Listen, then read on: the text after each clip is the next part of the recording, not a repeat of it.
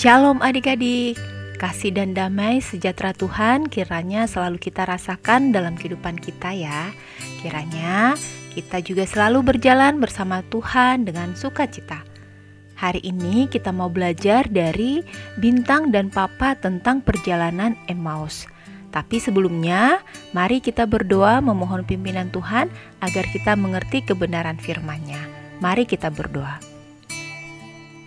Bapa yang selalu mengasihi kami dan selalu ada di setiap perjalanan kehidupan kami, kami mengucap syukur atas kebaikan-Mu.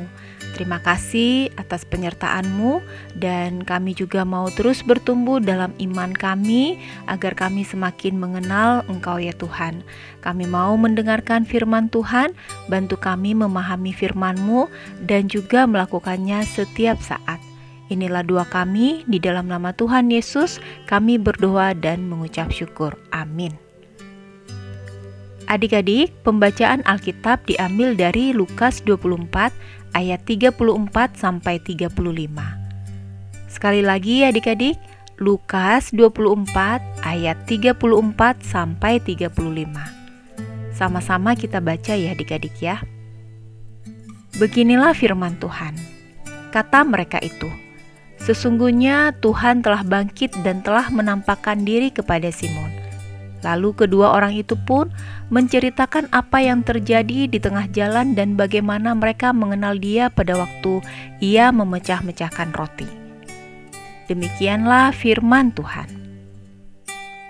Adik-adik, judul renungan kita hari ini Emmaus Journey. Dan ayat fokusnya terdapat pada Lukas dua puluh empat ayat tiga puluh lima yang menyatakan, lalu kedua orang itu pun menceritakan apa yang terjadi di tengah jalan dan bagaimana mereka mengenal Dia pada waktu Ia memecah-mecahkan roti. Adik-adik, malam itu Bintang berlari menghampiri Papa yang sedang menonton T V. Wah, wah, kata Devan, temanku yang Katolik, di gerejanya banyak orang yang mau ikut Emmaus Journey loh. Papa pernah denger tuh. Itu seperti pendalaman Alkitab di gereja kita, tapi lebih mendalam. Wah, seru dong. Bintang boleh ikut gak, Pa? Ikut apa? Ikut P A. Sepertinya kalau pendalaman Alkitab hanya untuk jemaat yang sudah dewasa deh. Tapi untuk anak-anak sekolah minggu ada S I L, Sekolah Injil Liburan. Biasanya diadakan ketika libur panjang. Bintang bisa ikut itu. Ah, berarti acaranya cuma di gereja doang. Gak seru ah, lebih seru gereja Devan ke Emmaus, Pak.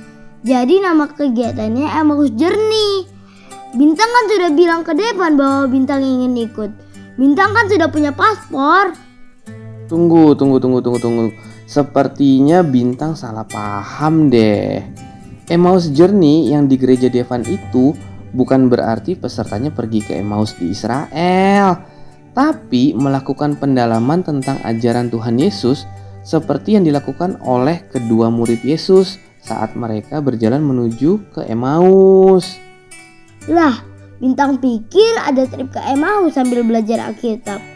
Ya gak seru ah kalau cuma belajar saja. Bintang kira sambil liburan.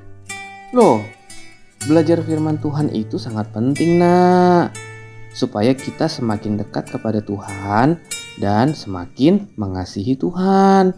Caranya banyak, salah satunya dengan pendalaman Alkitab.